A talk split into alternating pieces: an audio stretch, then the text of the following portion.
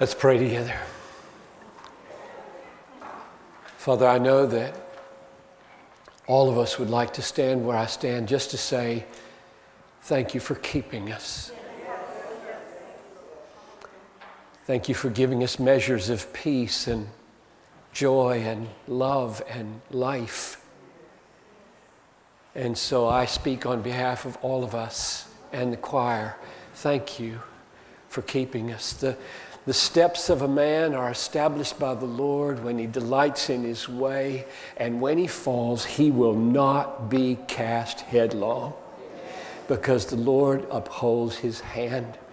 So receive our thanks for your keeping power. I ask this now in Jesus' name. Amen. Thank you so much for inviting me and letting me come. Thank you, Pastor Kidd, and for all the staff, and especially for Bobby, who's been hosting me in this weekend. It's been a thrill to be a part of the conference yesterday, and now to cap this off to be with you in this worship service is really remarkable. In fact, uh, one of the, uh, pulling my phone out because I'm going to read you an email. One of the gifts that my church gave me when I left two weeks ago after 33 years was a promise that the staff, they had assigned one person for every day, would pray for me every day for the next year. And uh, Amanda is appointed for today. And Amanda wrote me what she was praying for you because I told her on Tuesday where I was going to be this Sunday. I want to read you what you're being prayed for. You can just decide if it's happening or not or if it's going to happen. Okay, this is what she said Father in heaven, your mercies are new every morning. Would you cast them on Pastor John as he wakes? I read this 7:15 this morning. I emailed her back said, "It's answered, being answered." Even the new mercies that he uh, has not experienced before on the Lord's Day morning, that will be sweet, a sweet surprise for him. Surely many of this West Coast flock are forever brothers and sisters. So, would you give Pastor John a sense of kinship with these dear ones he is with this morning? Give him a special joy in proclaiming your word to this local body of believers. Tune his heart to sing your praise in their worship. In the, in the sermon, give him spirit led words, winsome gestures, body language. I've never had anybody pray for my body language before. Give him body language that would lead to your greater glory. And fill Pastor John and bless him even as he is pouring himself out for you. In Jesus' name, amen. amen. Thank you, Amanda. so, what I decided I would like to do with you is to uh, leave a deposit behind that was put in me when I was 22 in Pasadena. So I was out here for three years, ages ago. I was 1968.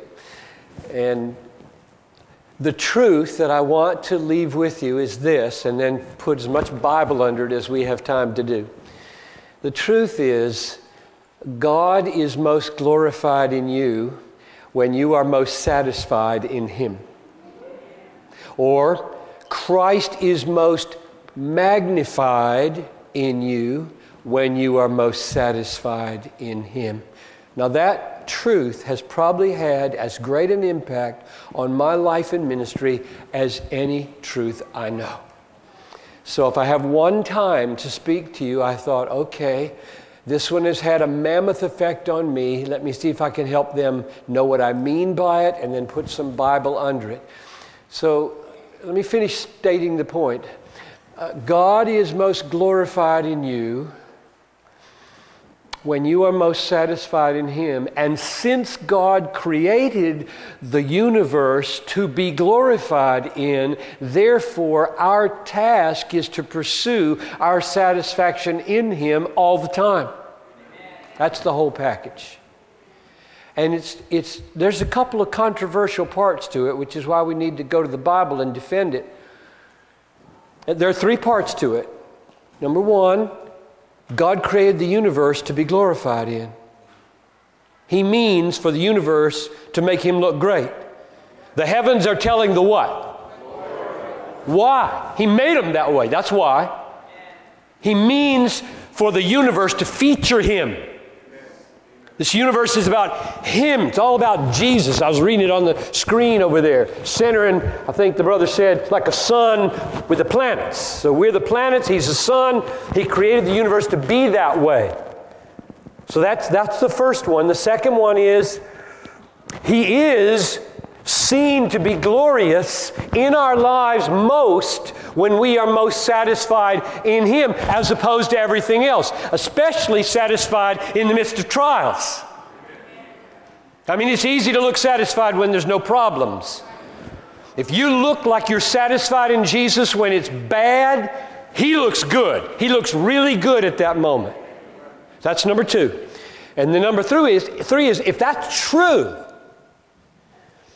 then your lifelong vocation is to pursue that satisfaction in Him all the time. And people get a little bit edgy when, when I say that. Like, you're telling us to pursue our maximum satisfaction all the time. That doesn't sound like self denial, doesn't sound like the cross bearing I've heard. What's the deal? So, that's, those are the three pieces. And let me just say a, a word, a, a short word, maybe, about about the first uh, two and then a little bit more about the third one. God created the universe in order to be glorified. Here's a verse or two. I already gave you Psalm 19:1. What about Isaiah 43, 6 and 7? It goes like this. Bring my sons from far, my daughters from the ends of the earth, everyone whom I formed and made, whom I created for my glory. Now, I think that's really clear. I'm gathering a people to myself because I made them for my glory. That is, I mean for my glory. I'm talking for God now. My glory, God's glory, are, is to be seen reflected off of this people. That's why I made them. Now, here's a little, little bit of ambiguity in the word glorify or magnify or um, just take magnify. Telescopes magnify and microscopes magnify. Now, if you think of your magnifying of God as doing what a microscope does, you're a blasphemer. And if you think of your magnifying God doing what a telescope does, you're a worshiper. Now, how does a microscope magnify? It takes a teeny little thing and makes it look bigger than he is, than it is. Okay, you to do that for God? I don't think so teeny little God and you go make him look bigger than he is. No way. Don't magnify God like a microscope. What does a telescope do?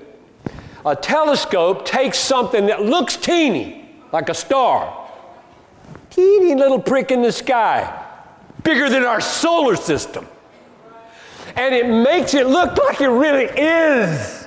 That's what a telescope does. That's what you do, right? That's what our lives are for. In most of the people you relate to, God is small. Zero almost. Little teeny God. Pull him out of your pocket when you need him every now and then. He's a very small factor in their life. What are you for? You are to live in a way, talk in a way, feel in a way, act in a way toward them so that God gets bigger and bigger in their lives. You make him look good so that's point number one. I'm just going to hope you agree with that one. I could give you dozens more verses to defend that God created you, all of you, believer or unbeliever in this room, and this city, and this nation, and this planet, and this universe for His glory, to make Him look like He really is beautiful, infinite power, wise, just, good, loving, merciful he is the greatest being that there is, and we were designed to reflect that and make people move toward that. Now, here's, here's the second one.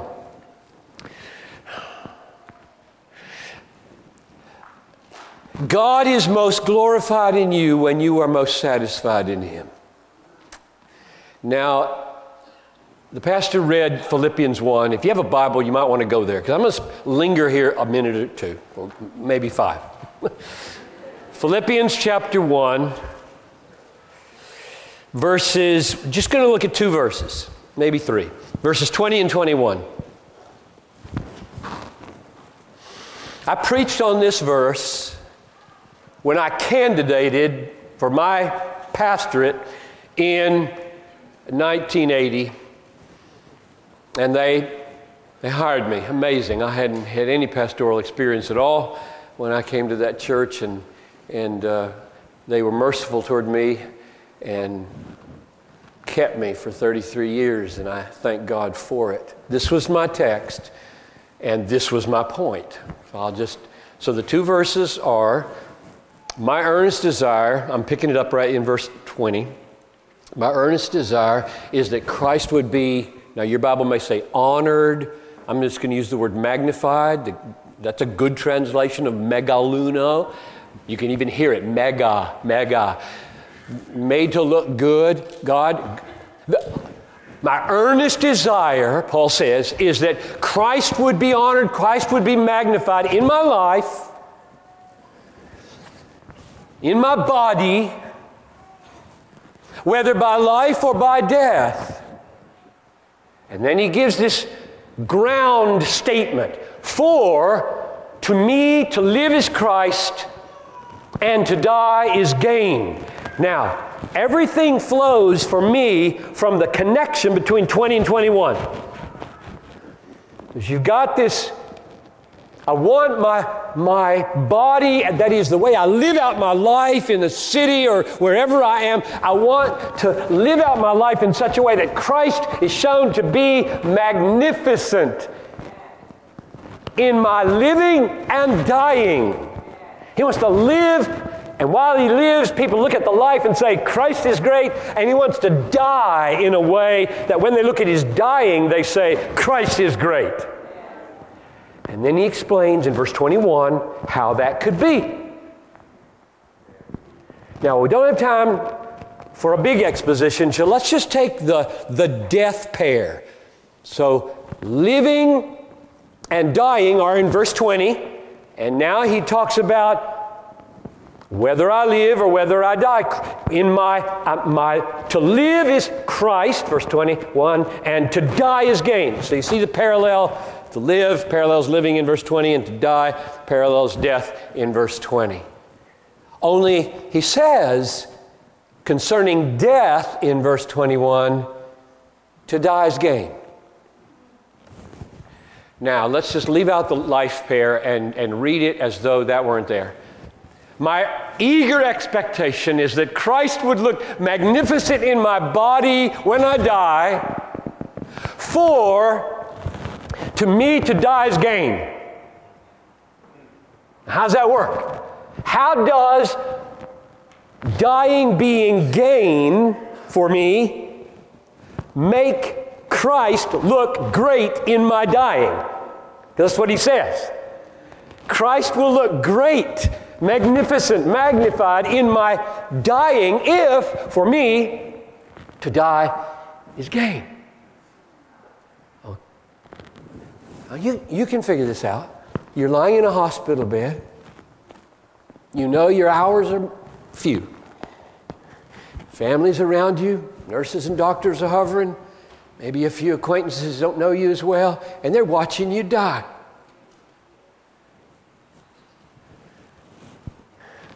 And if at that moment, when you know within a few hours everything on this planet that gave you joy is gone. And all you've got is Jesus. Sex is over. Parties are over. The career is over. The marriage is over. You're not going to be married in heaven. Bible says so. No marriage or given in marriage in heaven. That's a, that's a joy for this life, not the next. Something better in the next. That's going to be good.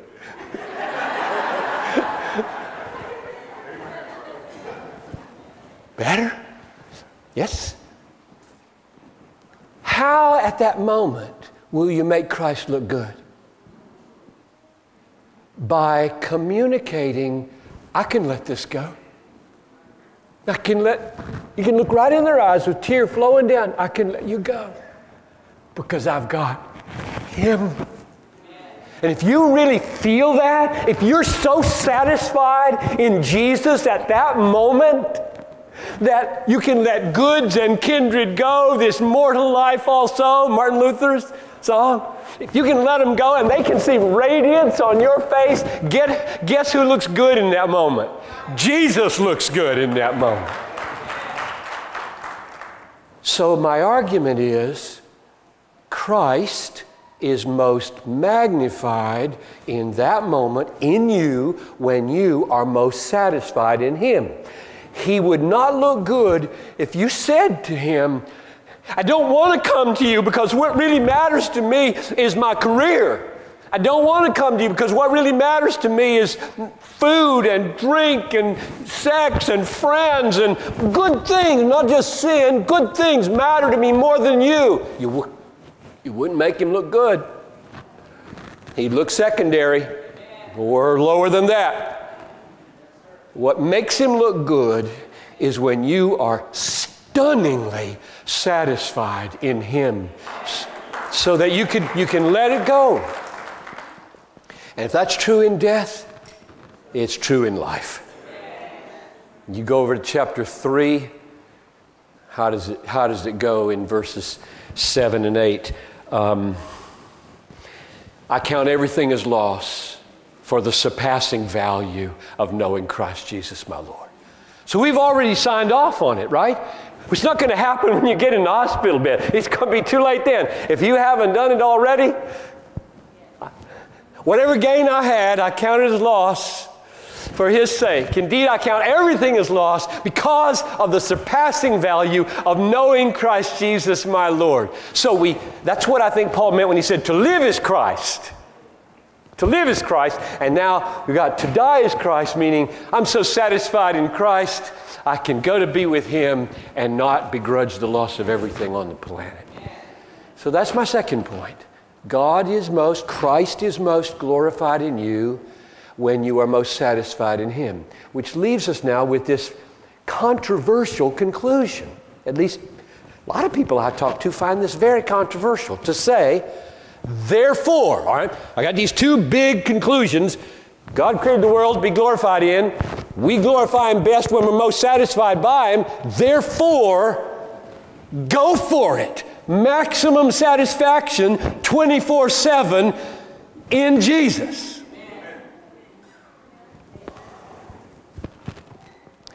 And when I say maximum, I mean maximum. I'm talking about satisfaction of the fullest and the longest kind, lest anybody mistake. If you offer me satisfaction that's 98% full and lasts 800 years, I would say, no, thank you. Why would I want that? 98% satisfaction lasts for 800 years? Why would I want that? Psalm 16:11 has a better deal. You show me the path of life. In your presence is fullness of joy. How full is that? What percent? That's right. You're good. 100. In your presence is fullness of joy. At your right hand are pleasures for evermore, not 800 years. No, thank you. Not 800, 800 million ages of ages, never ending. I got a deal. If you, if there is a way in this planet, on this planet, to find that, I'm going for it. I've stood up all over the country and I've said to folks, if you can come to me after this service and offer me even a conceivably better deal than that, I'll take it. I'll leave Christ. I'll leave Christ if you can improve upon full and forever in Jesus, I'll take it. You, you can't conceive of fuller than full, and you can't conceive of longer than forever. It's not even conceivable, let alone offerable. So I'm not worried that any of you got a deal in your pocket that's going to make me non Christian. I have arrived. I'm home. I am home. I know where I'm going. It, you can't improve on what I've been offered in Jesus. Therefore, I'm going to push on this conclusion. Spend your whole life pursuing this satisfaction. If you are feeling like 70% of it and 30% is in the world, work on that. Kill that. Fight for that. Okay, now the rest of our time here, and I don't know, the rest of our time is on Bible verses to support that conclusion. Because you might, you know, logic is nice. Logic is nice. Oh, you got two premises, you drew a conclusion, that's logic. And, and it looks valid. I think it is valid. But people will usually die for logic. People die for God. People die for the Word of God. So I'm going to put Bible now on. This is a Bible church, right? Okay. I'm going to give you, I don't know, seven maybe. Here we go. Number one, these are arguments from the Bible for that conclusion that you should now go out of this church, spend the rest of your life pursuing fullest and longest pleasure. Pleasure, I'm talking pleasure in God. In God. I don't, I don't mind using the word pleasure because some of you might say, don't you mean joy? You mean you don't mean pleasure. I mean pleasure, that's low. That's food and, you know, physical stuff. Well, that isn't what the Bible says. In your presence are what forevermore? Pleasures forevermore. The Bible is utterly indiscriminate in its joy language. You got happiness you sometimes, joy you sometimes, pleasure you sometimes, desire you sometimes, satisfaction you sometimes, and they're all jumbled together. So I don't make those distinctions, and if you do, that's fine. Just make sure you you use all of them. You know, if joy means high and uh, non related to circumstances for you, and happiness just kind of comes and goes because it's related to circumstances, that's fine. You can use the words that way. Just make sure we're pursuing it all in Jesus. Okay, argument number one the Bible commands me to pursue this joy. This is simple. It commands me to.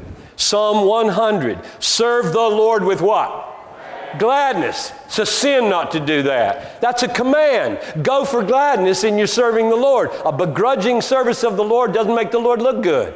He looks boring. You go to church and try to serve the Lord because you have to and you don't want to. How does Jesus look? Terrible. Psalm uh, Philippians 4 4. Rejoice in the Lord. And again I say rejoice. Psalm 37 4, delight yourself in the Lord. These are commands. I had a, I was in a seminar one time with a very prominent missionary spokesman, and we were talking about motives for missions. and I made my case that you should pursue missions to maximize your joy in God. Because I think you should do everything to maximize your joy in God. And, and she stood up. I love this woman to death. I won't tell you who it is because you might know who it is, and I wouldn't want to put her in a bad light because she's a hero of mine. And she said, Well, John, I, I don't think it's really helpful to say pursue joy in missions. I think we should say pursue obedience in missions, and then, and then the joy can come. You know what I said? I said, I think that's like saying you should not pursue apples, you should pursue fruit.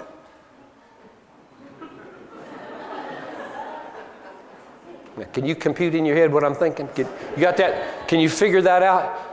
She says, don't pursue joy equal apples. Pursue fruit equal obedience. And the reason that works is because what is obedience? God tells you something to do, you do it. What did He tell you to do? Pursue joy. That's one of the f- apples, that's one of the fruit.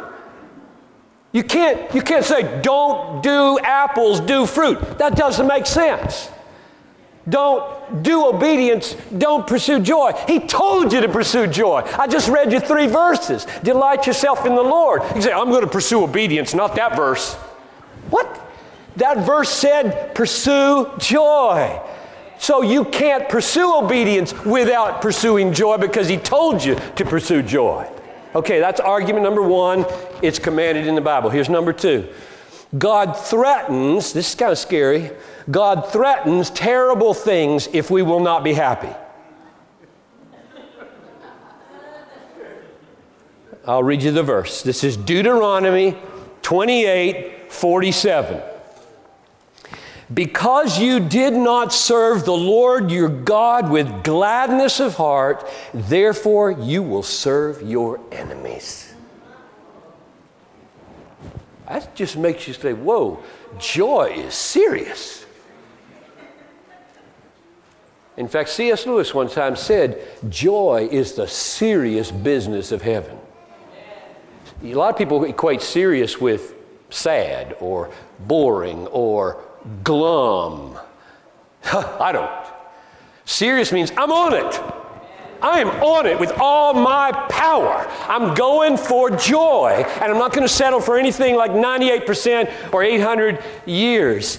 And, and this really ups the ante, it seems to me, in Deuteronomy 28 47, where it says, Since you didn't serve the Lord your God with joy, I'm going to let you serve your enemies. If you don't think I'm worth being served for joy, try them.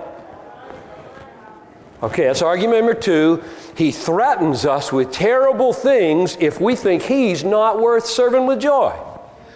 Number three, the nature of faith. Just what is faith? The nature of faith teaches us to pursue our joy in Jesus. Now, I have a verse or two in mind. Here's, here's one John 6 35 goes like this. Jesus says, I am the bread of life. Whoever comes to me shall not hunger. Whoever believes in me shall never thirst. Now, would you agree with me that the way that verse is structured is in parallel, like this? I'm the bread of life, that's, that's the setup. And then he says two things. Whoever comes, you got the coming, that's the verb. Whoever comes to me will not hunger. And then, and then the parallel is whoever believes in me will never thirst. Like same thing, right? Whoever comes will never hunger. Whoever believes will never thirst. Now, if I lay those on top of each other, like coming and believing, they explain each other, I think. Coming is a, is a picture of movement, but he's in heaven. We don't get a little closer to him like this, and now I've come to him. That's not, the, that's not at all what he means. You come with your heart. You come with your will, your desires. You're coming. So if you come to me, if you embrace me, if you come to drink from me, then you won't thirst. And then he explains without a metaphor. If you believe, oh, oh, oh, you meant believe. That's what come is. You meant embrace by believing, trusting. If you trust me, if you embrace me as trustworthy, you'll never hunger. Now, if that's accurate, if you're with me in that understanding of that verse, I think I can define faith. Faith in that verse, belief in that verse, is a coming of the heart to Jesus as the bread of life and the living water to have the soul so satisfied in Him that it's true we don't hunger and we don't thirst for anything after that. We sang that. We sang that. So, what is faith? A lot of people think of faith as just believing some truths about Jesus, like He's God or He died for sinners. The devil knows all that. He hates it. He doesn't embrace it. He doesn't come to it. He doesn't rest in it. He's not happy because of it. But that's what faith is. Faith sees Jesus and all that he did, and it says, Yes. So, I think the very nature of faith implies pursuing satisfaction in Jesus, pursuing soul satisfaction, so that when everything, when all around my soul gives way, He then is all my hope and stay. That's argument number three. Here's four. The nature of evil teaches us to pursue our satisfaction in God. Here is a verse about evil, namely Jeremiah 2 12. 12 and 13 it goes like this Be appalled, O heavens, be shocked, be utterly desolate, for my people have committed two great evils. Now, what are they? What's evil? Here they come. They have forsaken me, the fountain of living water. Evil number one. And they have hewn out, dug out cisterns, broken cisterns, wells that can hold no water. Okay, now what is evil? Evil is coming up to the fountain of God and tasting it and saying, eh, and turning over here to the dirt, going down, put your face in the dirt, trying to get the water. That's evil. That's a really helpful description of evil. If you're going to preach against evil, that's a good way to preach against it. Why would you do that? There's a fountain. I mean, we should just, we want to cry from the housetops in Los Angeles, why are you putting your face in the dirt? And then their answer is going to be because it tastes good. It tastes like sugar. Brown sugar sucking on the dirt. And we know that's not true. It's going to kill them. And what we want to do is describe no, there's a fountain of living water. There's a feast spread for the children of God. It's free for everybody who will have it as their treasure. Turn, turn back to your fountain. Don't leave the fountain. And what that definition of evil does is show that what's horrible and outrageous in the universe is when God is not embraced as our satisfaction. It just makes him look so bad. If you devote your whole life to getting all your satisfaction from anti God things and non God things, you're making God look terrible. You're blackballing God. You're casting a vote of no confidence against him. You're saying you don't count. You're just not adequate. You can't satisfy my life. That's a horrible thing to say about God. That's evil. That's the essence of evil. Let me, let me give you, I want, to, I want to press on this for just a minute. Here's another verse. You all know this verse. Uh, Romans 3.23. All have, what? Sinned and fall short of Okay, now, what's the relationship between sinning and the glory of God? And in that verse, the language, the traditional language that's used is we fall short of it. But what does that mean? What does that mean, fall short of it? Well, I'll give you a clue of what I think it means. I think Romans 1:23 is the best explanation of Romans 3:23. Romans because the literal word in verse 23 of chapter 3 is lack. All have sinned and lack the glory of God. What, do you mean lack? Well, 123. They exchanged the glory of God for idols, for four footed beasts, for images. And I would say in the 21st century, the image that they exchanged God for most is the one in the mirror. So they exchanged the glory of God. Now, this is very much like Jeremiah, isn't it? They, they, they offered the glory of God as their treasure, and they look at it and they take it and they, and they sell it. They, they trade it, they exchange it. For what? For themselves. I want to be God. I want to be glorious. I want you to look at me as glorious. I don't care whether you look at God as glorious. You can have that. I want you to be, I want to be somebody. I don't want to live so that he looks like somebody. So I think you go back to 323. All have sinned and do that. All have sinned and traded off, exchanged the glory of God. The, the nature and essence of sin is to prefer anything over God, prefer anything above God. So, my conclusion for number four is the nature of evil points to the fact that we should pursue our satisfaction in God. Number five. I got seven of these, so you can pace yourself how far we got to go. Number five, the, the nature of conversion teaches us to pursue our joy in God. So you should think back now on how you got saved. And I'll read to you how you got saved. you can test yourself.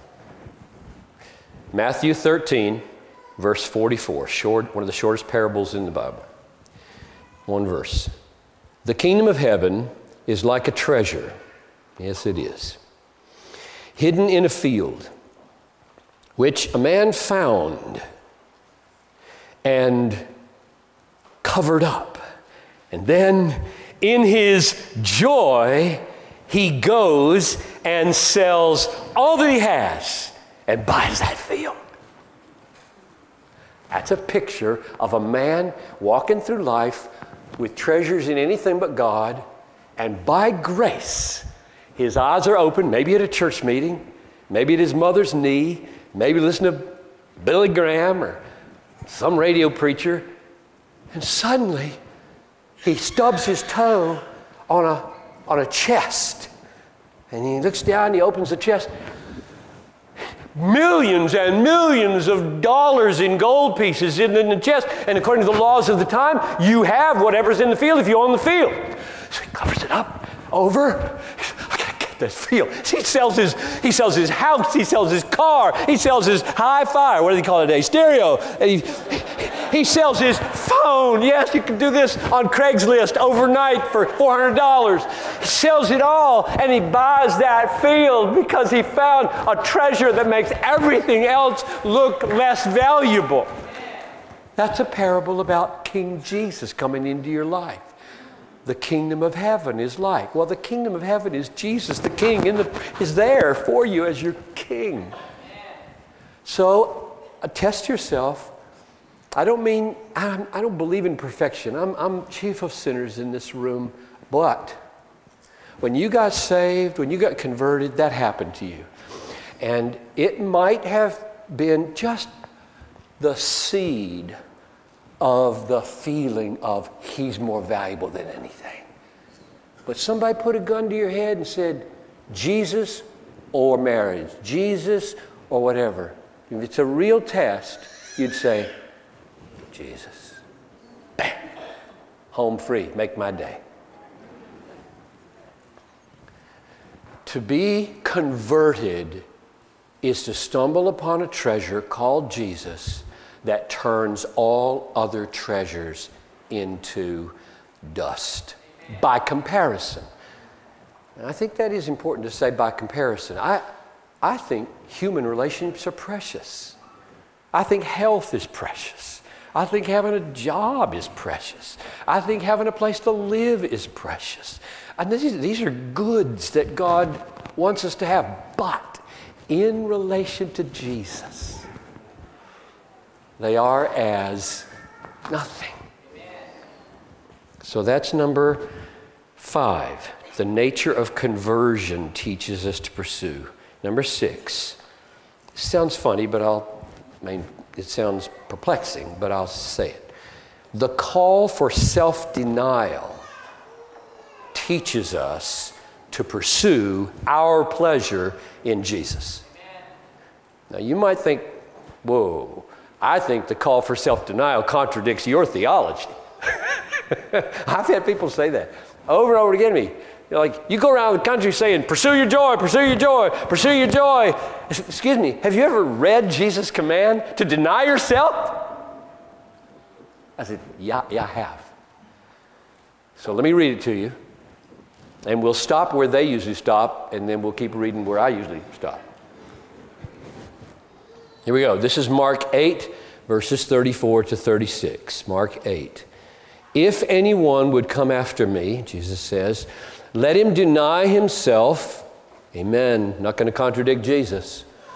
Let him deny himself and take up his cross. That's an instrument of execution, death to self. I am crucified with Christ. It is no longer I who live. I'm believing this, Jesus. Take up your cross and follow me. Now, that's where my critics usually stop. Stop right there and say, See, you, you're just not preaching that. I say, Well, look, Let's read the next verse and see whether I'm preaching that. Here's the next verse. For whoever would save his life will lose it. Now, what's the argument there? You don't want to lose your life, so be sure not to save it. I see the perplexity on your face. That's what he says, isn't it? Come on. Whoever would save his life will lose it. You don't want to lose it, so don't save it. Keep going. For what does, oops, I skipped a phrase. But whoever loses his life for my sake will save it. And you do want to save it, so lose it. That's the argument. I'm not playing games. That's the way he talks. This is our Jesus. He, he, you know, when they, when they came to him, these, these uh, representatives of the Pharisees, and they were supposed to snatch him and take him away, and they came back without him, and they said, Nobody talks like this man. That's true. So, what's the argument for why you should deny yourself? Because if you don't, you lose your life. And you don't want to, so don't. Don't fail to deny yourself. What's the argument? Don't fail to deny yourself because if you deny yourself, you gain your life. And you want to gain your life. Jesus is arguing against ultimate self denial and for temporary self denial. If you believe in ultimate self denial, you're anti God because you'd be saying, God, what I would like or be willing to have is never seeing you again. I'll never go there. I want Jesus forever. So if Jesus tells me to have me forever, you got to deny yourself, I'm all over that. Because I'm after full and lasting pleasure, not temporary. See, denying yourself is, I wrote these down. It's like denying yourself tin so you can have gold. Somebody says, I got 10 for you. And the other says, I got gold for you. You deny yourself 10. I'll take gold. It, you deny yourself mud pies in order to have a holiday at the sea. That's the language taken from C.S. Lewis. He said, we're, we're so easily pleased. We're like little children making mud pies in the slums because we can't imagine what a holiday at the sea is like. So, what is, what's this little kid supposed to deny himself? Stop making those mud pies. Hop in the car. I don't want to. I'm having a great time. But you can't imagine what I'm offering you. You can't imagine. Get in the car. And if you trust mom and dad, you get in the car. And you go to the beach and think, okay, that was a good deal. It's like denying yourself poison so you can have the choicest wine, even if the poison tastes the sweetest thing you've ever had on the planet. Sin is poison. It's like denying yourself, like Moses said, the fleeting pleasures of Egypt so you can have everlasting pleasures. So don't anybody go out of here and say, John Piper doesn't believe in self denial. I not only believe in self denial, I believe in martyrdom for Jesus. That's the quickest way to joy. Number seven, the nature of the Christian ministry shows us we should pursue our joy in God. And I have one massively important verse in mind for me as a pastor, namely 2 Corinthians chapter 1 verse 24. 2 Corinthians 1:24.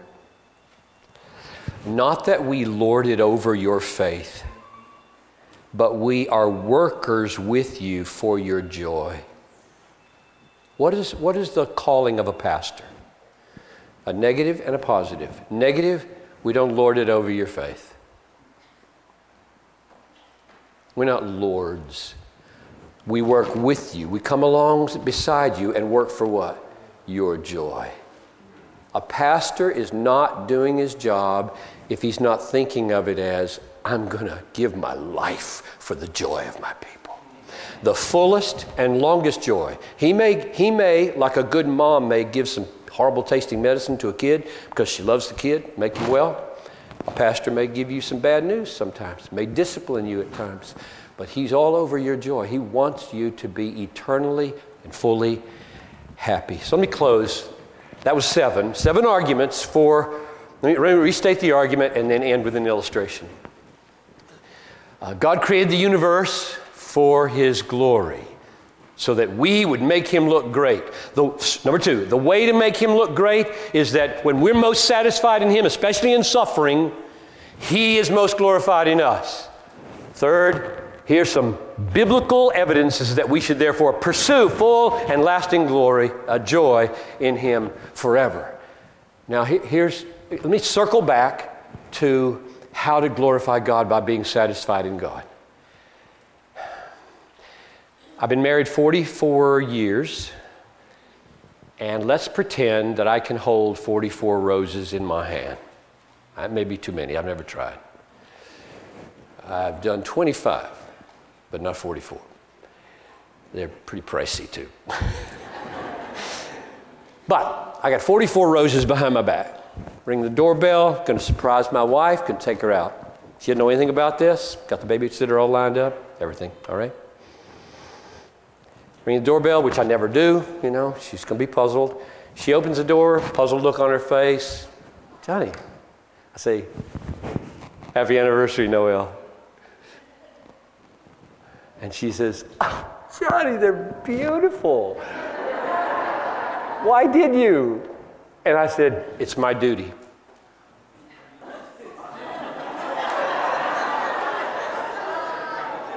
I read the book on how to be a husband. Husbands dutifully get flowers on the anniversary. I did it. You are loved.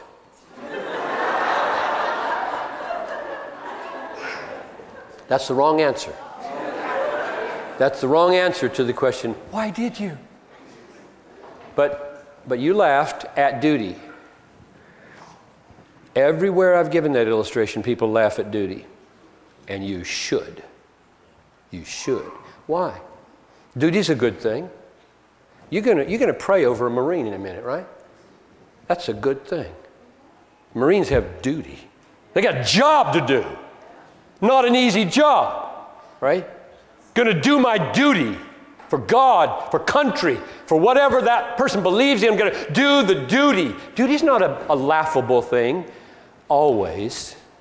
In my story, it's laughable. Why? I'll tell you why by retelling the story. Okay? Ding dong. She opens the door. Happy anniversary, Noel.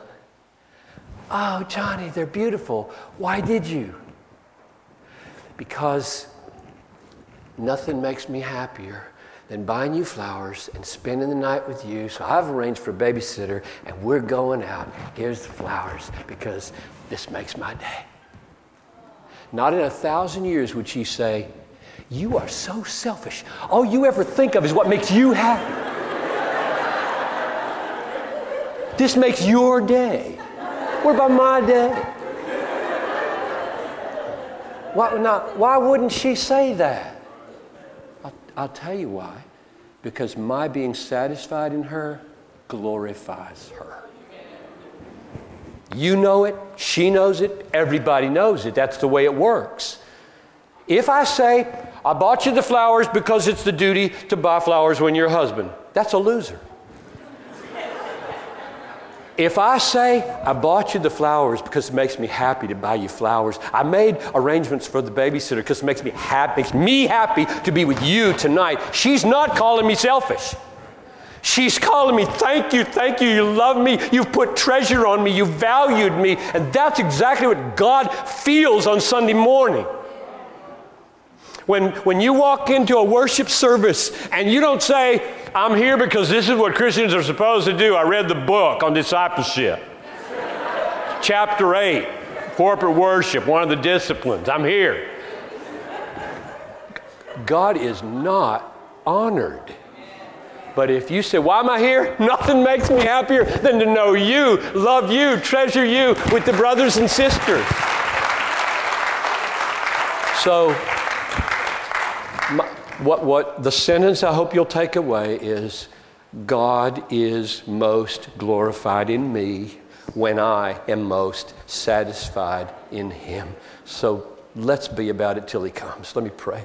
Father, I pray that the ripple effect out from this precious people would be that hundreds and thousands of people would fall more deeply in love with you in your all satisfying nature, your beauty, your power, your wisdom, your goodness, your love. So come and do that great work, I pray, in Jesus' name. Amen.